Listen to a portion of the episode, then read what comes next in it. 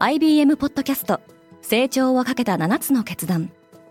成長をかけた7つの決断とは今後3年間に世界を形作ると予想される7つのビジネストレンドについて IBM が何千ものクライアントとの対話に基づき提言をしたものです。このポッドキャストでは変化の激しい時代において企業が下すべき成長をかけた7つの決断について日本 IBM の7人の専門家と考えていきます。今お聞きのリスニングサービスにてぜひフォローボタンからフォローをお願いします。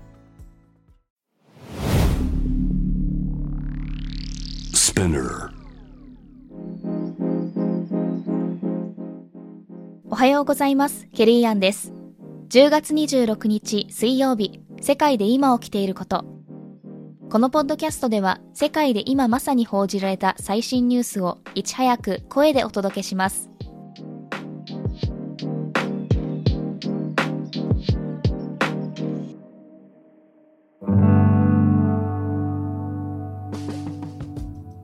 欧州のエネルギー危機が好転した。ロシアからのエネルギー依存の脱却を進めるヨーロッパでは状況が好転しつつあります。例年に比べて気温が穏やかなのに加え液化天然ガスの調達が進みガス貯蔵施設はほぼ満杯状態になっています。ただ今後の気候次第では貯蔵率が低下する可能性もあり IEA 国際エネルギー機関のビロル事務局長は真の世界エネルギー危機が進行していると警鐘を鳴らしています。インフレ解消までの道のりは遠い。10月のアメリカ消費者信頼感指数はこれまでの上昇傾向から一転し3ヶ月ぶりに低下しました。ガソリンや食料の価格高騰によってインフレへの懸念が強まりました。一方8月の全米住宅価格指数は2011年3月以来初めてとなる2ヶ月連続の低下となりました。住宅ローン金利の高止まりで需要を圧迫しているとみられます。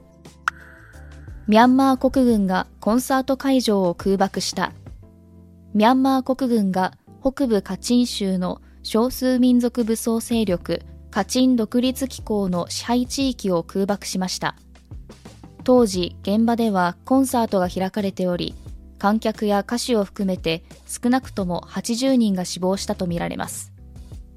昨年2月のクーデターで権力を握ったミャンマー国軍は対立する武装勢力への攻撃を続けており欧米諸国は今回の空爆を強く非難しています。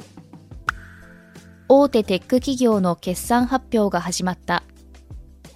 マイクロソフトは25日7月から9月期の決算を発表しました。ドル高とパソコン販売の低迷が収益を圧迫したものの、クラウド部門の好調に支えられ、市場予想を上回る内容となっています。本日26日には、Facebook を運営するメタが決算を発表しますが、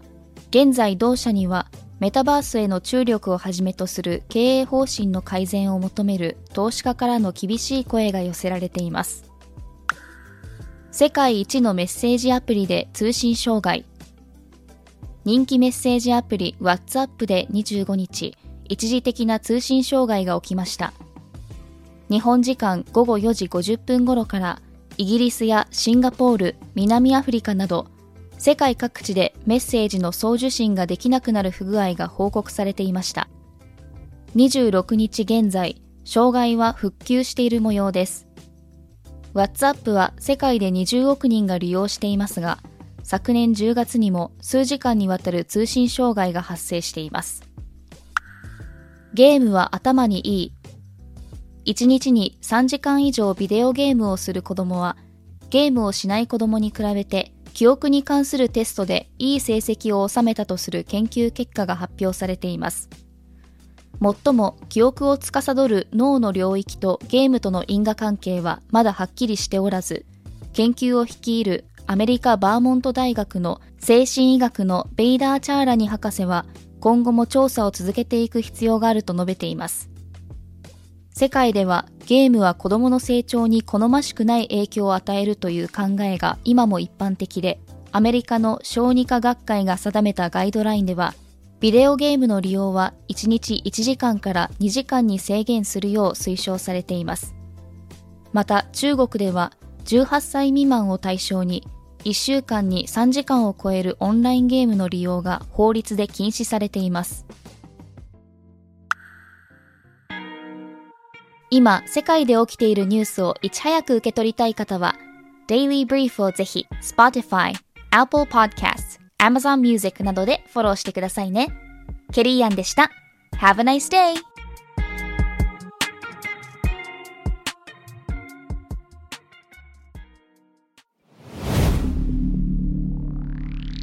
Spinner Bucket List Driven by Dreams Powered by Porsche このポッドキャストは私、シャウラがポルシェジャパンマーケティング CRM 部執行役員の前田健一郎さんと共にナビゲート。様々な業界で活躍するゲストをお迎えして、絶対に叶えたい夢のリストをインタビューしております。毎週水曜日、ニューエピソード更新中。チェックしてねリスナーの皆様より多くのリクエストをいただいている話題のニュースを深掘りしたエピソードを週末の有料版で配信中です。今なら1ヶ月無料トライアルを実施中。詳細は概要欄に記載しています。この機会にぜひ聞いてみてくださいね。感想ご意見もお待ちしています。